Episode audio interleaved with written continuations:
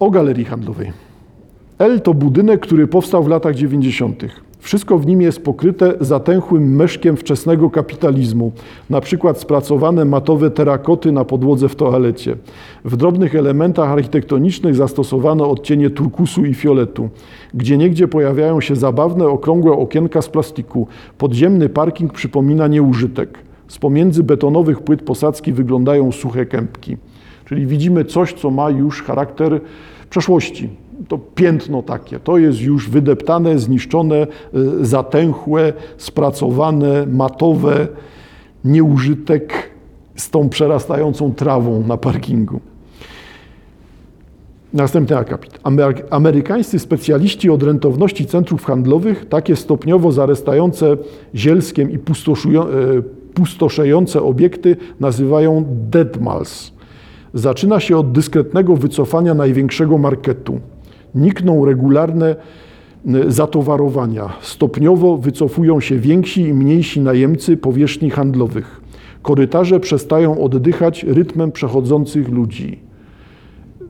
W niewielkim stopniu to mamy w Polsce, ale już możecie Państwo zobaczyć, że są takie umierające czy martwe centra handlowe. Znaczy jest centrum handlowe, niby tam są sklepy, ale widać, że tam nikt nie chodzi, że to już jest na oparach za chwilkę musi paść, bo te sklepy nie mają klientów.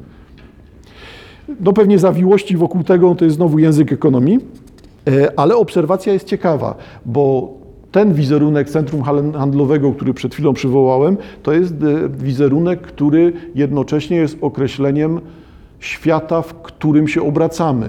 Na ile nasz świat jest światem rozkwitającego, popularnego, promowanego centrum handlowego, w którym wszyscy się dobrze czują, a na ile jesteśmy już w momencie, kiedy wszyscy widzą, że zaraz ostatnia firma wyjdzie, zakładając łańcuch skutką na cały ten obiekt.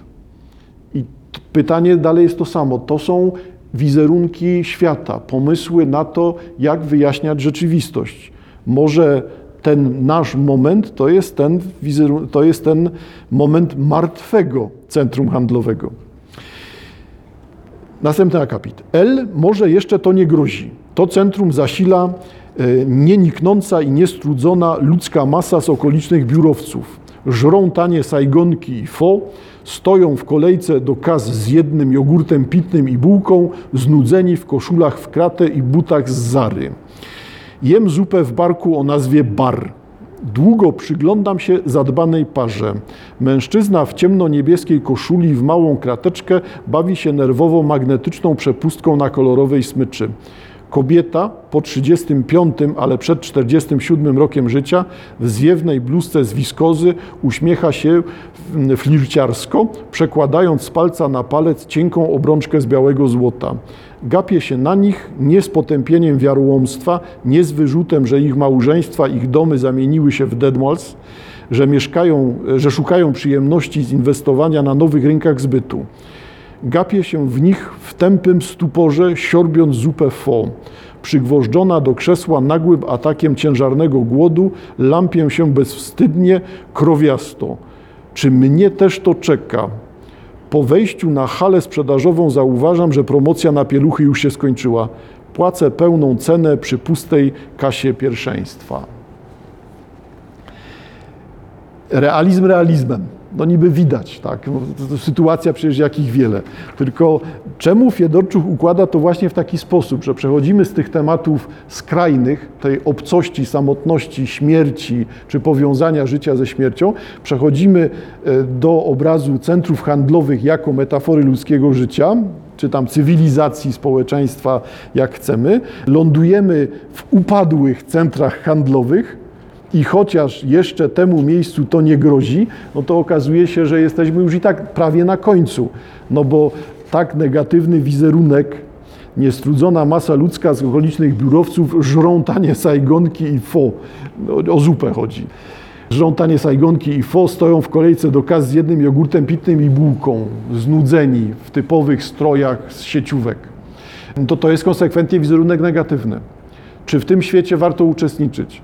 Czy ten świat nie jest e, na tyle wyczerpany, na tyle no zły, unikam tego, ale nie potrafię uniknąć, na tyle zły, na tyle niedobry, czy bezwartościowy, o, można było tak, na tyle bezwartościowy, że przywołanie na ten świat jeszcze jednego człowieka w postaci tego, który wyjdzie z brzucha, nie jest jakimś rodzajem zemsty na tym młodym człowieku, że skoro matka cierpi, to córka też będzie miała za swoje, trzymając się tylko takiej płciowej dróżki. Typowość, przeciętność, szarość, nijakość, pospolitość. Jem zupę w barku o nazwie bar. No, może za pierwszym razem nazwanie restauracji restauracją, baru barem jest śmieszne, ale w rzeczywistości to jest właśnie ta stereotypowość, beznadziejność, nieoryginalność. Nawet się nie wysilił, żeby mieć, y, nie wiem, wesołego smoka w nazwie, nie? tylko musi mieć w nazwie bar. I mamy parę parę, która jest najwyraźniej przed tą decyzją. Tak jakby narratorka patrzyła na wspomnienie swojej przeszłości. Jak to wyglądało jeszcze wtedy, kiedy byliśmy w otwartym związku, mogliśmy w każdej chwili się wycofać, a teraz ja już jestem w ciąży. Patrzę na to i zazdroszczę. Chociaż to, to nie, zazdroszczę źle brzmi. Patrzę na to jako na przeszłość, na którą nie mam już wpływu. Coś, co zaistniało, coś, co jest wspomnieniem i z tym nie da się już nic zrobić. Pojawiają się takie y, negatywne określenia tej reakcji. Gapię się na nich w tępym stuporze, siorbiąc zupę. To jest jakby wycofanie z człowieczeństwa. No i potem ciąg dalszy, przygwożdżona do krzesła nagłym atakiem ciężarnego głodu. Jednocześnie widzimy i głód, i ciążę, i ciężar, ciężar ciała, wymagania ciała, którym trudno sprostać. Lampie się bezwstydnie. Oczywiście to określenie lampie ciągu ostatnich kilkudziesięciu lat się pojawiło, dwudziestu chyba E, pojawiło się i się spopularyzowało tak naprawdę za Polska. Lampie się bezwstydnie krowiasto. No to to określenie krowiasto jest określeniem wyraźnie dyskryminującym, no bo o sobie, że się gapie jak ta krowa, co tak się gapisz, tak jak krowa, namalowane wrota. No to jest wyraźnie określenie, które pozbawia cech osobowych. Ja już na siebie nie mam wpływu, jestem tylko tym przedmiotem, inkubatorem, jak chcemy, może maszyną, lepiej właśnie inkubatorem służącym do rozrodu. Nie ma osoby. Rzeczywistość staje się rzeczywistością przeciw mnie. No, narratorka przyjechała po pieluchy na promocji i kończy się na tym, że promocji nie ma. Cała ta wizyta była po nic, nie była niepotrzebna. Rozczarowanie jako rodzaj modelu życia. Dzień, w którym ma się urodzić moje dziecko, spędzam w M, supermarkecie ze sprzętem domowym i elektronicznym. Wspólnej przyjaciółce z koleżanką kupujemy prezent urodzinowy. Czasu jest mało, bo jubileusz ma być świętowany jeszcze tego samego dnia. Pojawiam się na imprezie na 15 minut i widzę, jak wzruszona jubilatka mówi do licznie zgromadzonych gości: To najpiękniejszy dzień w moim życiu. W knajpie jest duszno i delirycznie. Pasuje tam z moim dziewięciomiesięcznym brzuchem jak osioł do Ferrari. Prezent jest składkowy, jest to wieża hi-fi. Przyjaciółka cieszy się z podarunku, jednak przez, kilka, przez kolejne kilka miesięcy waha się z jego podłączeniem i sprzęt kurzy się w fabrycznym kartonie wysoko na regale. Taki już ma charakter ta przyjaciółka. Niektórzy boją się zmian, nawet jeśli miałyby być miałoby to być podłączenie nowego stereo. Dziewiąty miesiąc. Odkąd zaczynam trzeci trymestr, w domu panuje głównie cisza. Sporadycznie słucham muzyki z laptopa, ale po jakimś czasie i to zaczyna mnie denerwować. Słucham muzyki, kiedy ma to związek z moją pracą. W siódmym miesiącu realizuję zamówienie na montaż filmu krótkometrażowego. Po jego ukończeniu siedzę już w całkowitej ciszy. Sprzyja temu charakter mojego męża, gdy jest, gdyż jest on osobą małomówną. Lubi też pracować wieczorami i w nocy. Spędzamy razem ranki i przedpołudnia, później on wychodzi do swojej pracowni. Potrafię od godziny 13 do późnych, potrafię, dobrze, od godziny 13 do późnych godzin nocnych nie rozmawiać z nikim.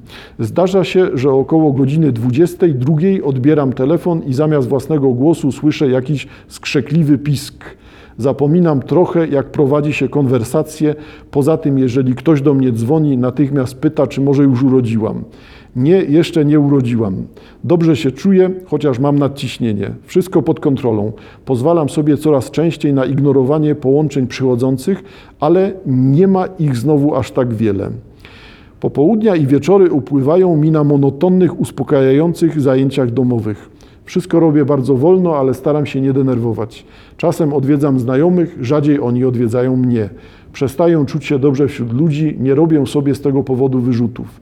Myślę, że mogą trochę ich przerażać, mogę stanowić nieco zbyt obsceniczny widok. W filmach i w telewizji rodzące kobiety mają brzuch nieduży, taki jak ja nosiłam trzy miesiące wcześniej. Mój brzuch w ostatnim miesiącu ciąży mierzy 116 cm w obwodzie.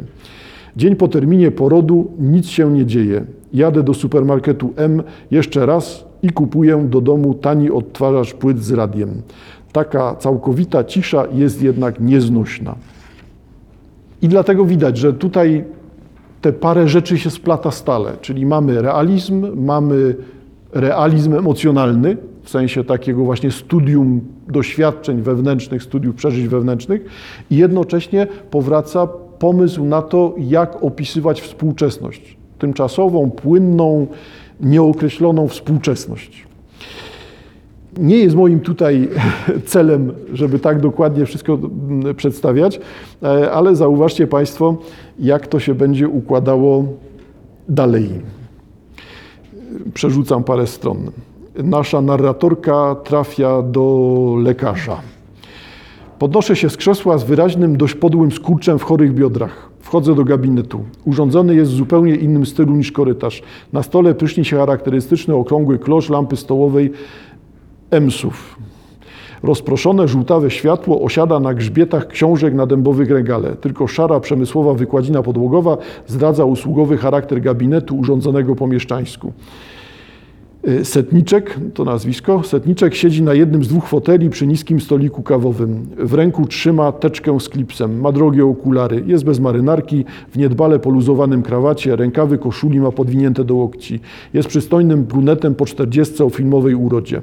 W połączeniu z jego wystudiowanym, acz tandetnie kliszowym wizerunkiem, gabinet przypomina scenografię do zdjęcia ze sztoka. E, psychiatra e, uśmiecha się półgłębkiem przyjaźnie, zapraszając do zajęcia miejsca na drugim fotelu zgiętej sklejki. Słucham. Mam depresję poporodową. Ile miesięcy ma dziecko? Dwa. Byłam już u pana przed ciążą. Skierował mnie pan na terapię grupową dla osób depresyjnych. Ach tak, setniczek wstaje, setniczak wstaje i podchodzi do biurka z laptopem. Chwilę stuka w klawiaturę, minutę, może dwie. Wraca i znów siada w fotelu. I jak ta terapia pomogła? Wtedy pomogła, teraz już nie chodzę. Jakie ma Pani objawy tej depresji? Nie śpię, jem dużo słodyczy, strasznie się złoszczę i ciągle sprzątam. Poród, cięcie ze wskazań, ze wskazań nagłych, zanik tętna. To stresujący rzeczywiście. Z dzieckiem w porządku? W niedotlenieniu 7 na 10, ale szybko doszedł do siebie, chociaż nigdy nie wiadomo. Dlaczego pani myśli, że to depresja poporodowa? Mam depresję od 8 lat. Przeczytałam w internecie, że według statystyk jestem w grupie ryzyka. No i czy on naprawdę chce to usłyszeć? Muszę mówić to na głos? Czuję, że nie powinnam być matką. Chyba tak bardzo boję się, że go stracę, że nie umiem się otworzyć. Wyobrażam sobie różne rzeczy. Jakie? Śmierć moją, dziecka, że uciekam, albo że widzę całą rodzinę męża, syna, tylko inną kobietę obok. Przyglądam się temu z boku. Zwłaszcza ta ostatnia wizja, można powiedzieć, że jest obsesyjna. Rozumiem. Setniczak przesuwa długopisem po teczce z klipsem. Rozglądam się po pokoju, prześlizguję wzrokiem po tytułach książek. Psychopatologia, Miłosz Andrzeja Franaszka, Norman Davis. Nie sądzę, by Setniczak przeczytał Franaszka. Wszyscy tę książkę mają, a jakoś, no tak, to się uśmiecham. A nikt jakoś nie chciał dyskutować o jej treści. Takie książki kupuje się na gwiazdkę w Empiku o 14 Wigilię. Ja też jej nie, nie przeczytałam. Wydaje mi się, że biorąc pod uwagę Pani historię, należałoby włączyć farmakoterapię. Karmi Pani? Tak, ale bez szału. Strasznie boli. Głównie ściągam i daję butelkę. Przy tym rzucie leków należałoby przestawić dziecko na mieszankę. Zapiszę pani antydepresanty i stabilizatory. Jest pani depresyjna, często po porodzie choroba zmienia postać z jedno w dwubiegunową. Stabilizatory są głęboko niewskazane przy karmieniu piersią. Rozumiem, że to nie będzie problemem. Nie. Znam argumenty matek karmiących za wszelką cenę dzieci, nie przybierające na wadze. No co tu widać? No, taką samą przepaść pomiędzy kobietami a mężczyznami, tu pomiędzy kobietą przychodzącą do lekarza a lekarzem, no ale to jest dalej ten sam świat e, męski, kobiecy, e, jak ta przepaść zarysowana w pierwszym fragmencie. Czyli mamy kobietę, która nie potrafi poradzić sobie z ilością emocji, to jest zrozumiałe, bo to są jej emocje, to jest jej świat, jej świat wywrócony, świat na lewej stronie już, świat z dzieckiem. Wobec tego jest oczywiste to, że ona tak to przeżywa, tak doświadcza ten nawał emocji, nawał doznań, nawał przeżyć, który ją spotkał. No i mamy mężczyznę, z drugiej strony czego się spodziewać od lekarza, który mówi, że no jak nie terapia, to tabletki, nie tabletki, to terapia, a w ogóle jest pani typowym przypadkiem, proszę nie zawracać mi głowy. No bo z tej rzeczowości, oschłości to po prostu tak, tak właśnie brzmi. Uśmiechałem się oczywiście na temat tego, jak Fiedorczuk przedstawia, co jest typową zawartością półki. Tak? Norman Davis, cóż, nie dziwię się, to są wysokonakładowe rzeczy. Uwaga o Miłoszu Andrzeja Franaszka, bo to ładnie wygląda. No, no fakt. Jest to ciężka, duża książka w twardej okładce, no, no ale zabawna też ta uwaga o tym, że i tak tego nikt nie czytał. Dobra, ale to jest jakby całkiem inna opowieść, tak? Opowieść o tym, że książki są w końcu częścią mebli, a nie przedmiotem do tego, żeby z nich korzystać. Zapis, który tutaj widzimy, zapis dotyczący karmienia, znowu jest taką taką, takim kawałkiem narracji pokazującym, co w tej książce jest wartościowego, że jakby po raz pierwszy tak wyraźnie czy tak mocno pojawia się głos kobiecy w literaturze. Jakby nie na tej zasadzie znowu, że oczywiste jest to, że trzeba karmić piersią do upadłego, tak jak ten pięciolatek podbiegnie, to też należy go nakarmić. Nie mam nic przeciw, ale pokazuje to, że nie ma to jakby końca ten sposób myślenia. E, narracja Fiedorczuk. E, znam argumenty matek karmiących za wszelką cenę dzieci nie przybierające na wadze. Znam na pamięć wszystkie zwroty stosowane przez internautki. I tu jest już przerwę teraz. E, kolejny moment, który jest ciekawy u Fiedorczuk, czyli to, że ona jako punkt odniesienia dla swoich sądów wybiera nie dyskusję, rozmowę, książkę, tylko wybiera Google'a to, co w internecie pojawia się, gdzie na listach dyskusyjnych ludzie wymieniają doświadczenia. Doktor Google, nie? bo to już tak zaczyna funkcjonować. Czyli co do powiedzenia mają internautki argumenty dotyczące karmienia. E, otyłość, rak piersi, niższa inteligencja, przystawiać, jeszcze raz przystawiać, zalecenia WHO, nie ma czegoś takiego jak brak pokarmu, mnie też bolało, ale po trzech miesiącach przeszło, zapalenie piersi i ropa, doradca laktacyjny, podcienie, e, podcięcie węzidełka, nakładki silikonowe, system SNS, karmienie po palcu, pochyły kubeczek, wychowanie bezsmoczkowe. No, części niestety nie rozumiem. Nie wiem, co jest system SNS. Wychowanie bezsmoczkowe. Moje piersi wytwarzają przemysłową ilość mleka, a syn sieja jak odkurzacz. Owszem, boli. Na wspomnienie tego charakterystycznego kłucia miliona igiełek wbijanych w klatkę piersiową odruchowo kulę plecy. Masuję, lewy, masuję lewym kciukiem odcisk. Rezultat nieustannego używania laktatora ręcznego znajdujący się na kostce prawej dłoni. Zalecenie psychiatry sprawia mi wyraźną ulgę. Nie, nie będzie to problemem. Mąż też podaje butelkę. Powiem mu, że to on musi karmić go w nocy, bo psychiatra kazał mi się wysypiać. To dobry pomysł. Setniczak uśmiecha się przyjaźnie. Na czym polegają pani problemy ze snem? Po prostu od porodu nie przespałam więcej niż godziny. W pewnym momencie chyba postanowiłam nie zasypiać. Wydaje mi się, że śpię z otwartymi oczami od czasu do czasu. Tak jakby. Ciągle czuwam, ciągle myślę i sprzątam. Strasznie zależy mi na porządku, tylko porządek, można powiedzieć, mnie trochę uspokaja. Hmm, wspomniała pani o złości. Tak, krzyczę na męża. Na dziecko nie krzyczę, bo i tak nie rozumie. Mam takie napady żalu i złości, że aż chcę rozwalać ściany. Przeważnie rano, po południu jest lepiej. To także ważny objaw. Obserwuje się takie zmiany temperamentu po porodzie. Złość dobrze maskuje frustrację, a jednocześnie jest witalna. Musi się pani zająć dzieckiem, więc można powiedzieć, roznieca pani w sobie energetyzujący ogień. Ja wcześniej też byłam wybuchowa, ale nie aż tak. Hmm.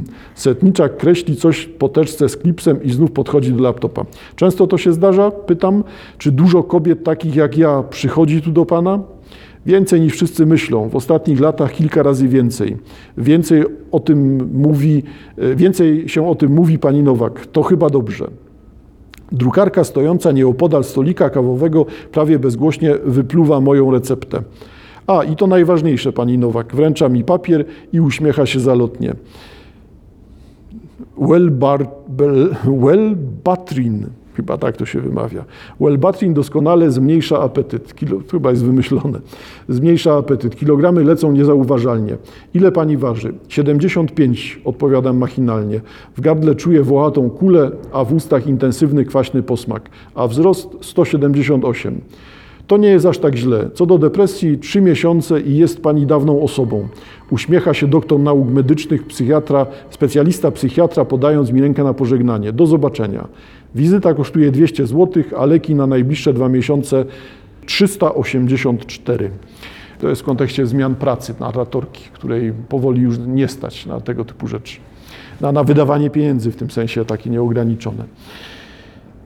Zderzenie takie samo, bo akurat ta część rozmowy pomiędzy narratorką a lekarzem e, jest tą demonstracją, jak bardzo świat potrzeb kobiet nie przylega do świata męskiego nawet jeżeli to jest świat medycyny, który powinien być otwarty, przyjaźniejszy, no to w rzeczywistości taki nie jest, nie? bo dalej mamy tą samą regułę.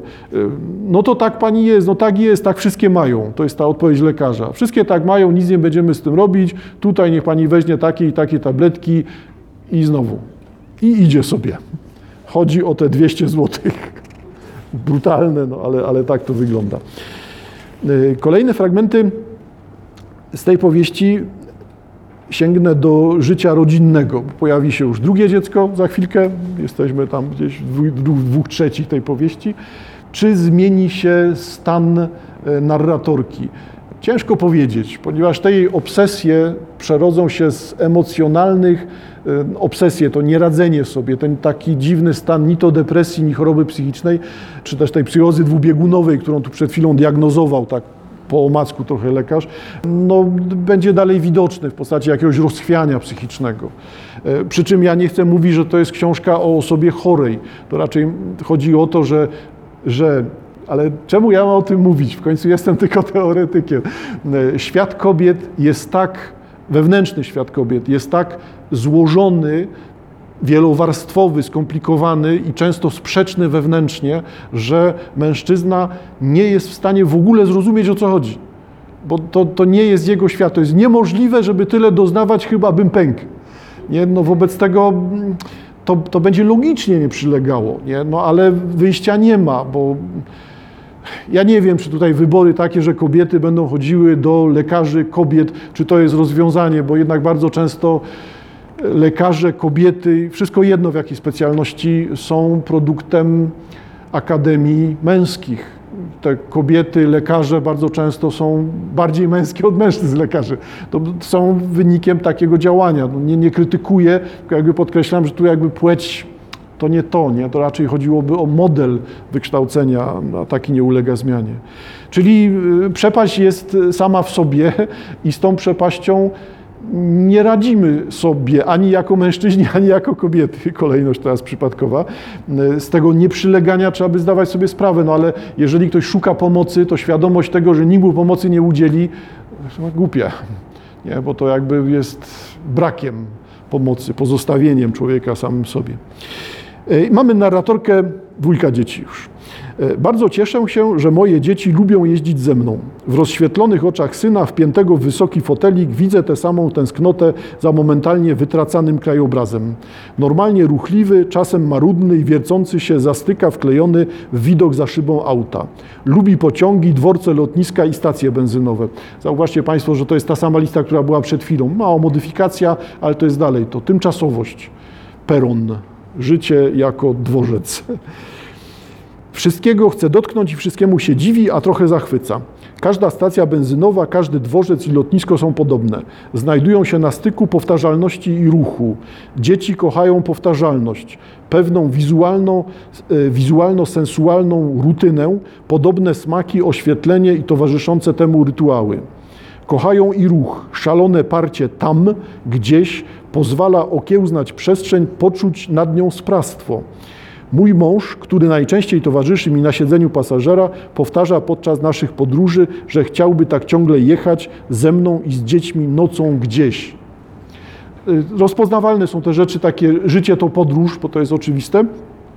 Znaczy oczywiste w sensie od tysięcy lat takie samo, e, ale tutaj ta nowoczesność polegająca na wprowadzeniu, na wprowa nowoczesność polegająca e, na wprowadzeniu wizualno-sensualnej rutyny, Y, bardzo dobre spostrzeżenie wyjaśniające to, czemu dzieciaki lubią to samo, stale to samo. Nie lubią modyfikowania potraw ma być zawsze to samo. A co to już tam ich sprawa, nie? Ale, ale ma być to samo w taki sam sposób, w tym samym miejscu.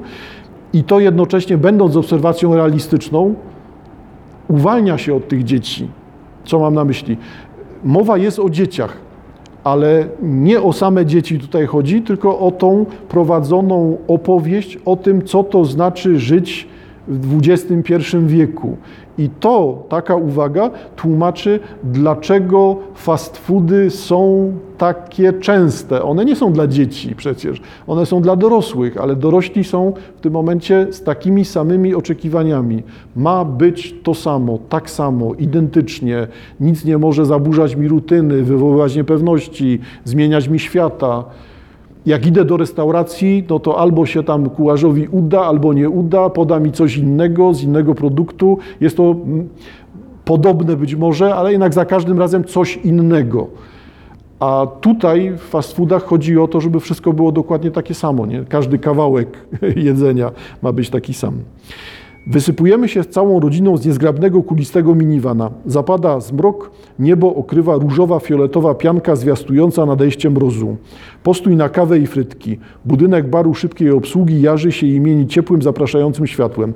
Do budynku, jak w spocie reklamowym, wbiega jako pierwszy podekscytowany syn. Po chwili wtulony pod pachę ojca je smażone ziemniaczki i ogląda bajkę o Bolku i Lolku. Na głowie ma przekrzywioną kartonową koronę z logo sieci barów. W nosidełku malutka siostra zadowolona pokwikuje, żując gryzak. W oświetleniu jarzeniówek wszyscy wyglądamy trochę bardziej blado, bardziej ziemiście niż zwykle, ale i tak jest wspaniale. To brzmi rzeczywiście ciekawie, bo zaczyna to przypominać pochwałę codzienności. Wyglądamy w świetle jarzeniówek bardziej blado, ziemiście, bardziej ziemiście niż zwykle, ale i tak jest wspaniale. Nie ma oczekiwania czegoś innego, czegoś więcej.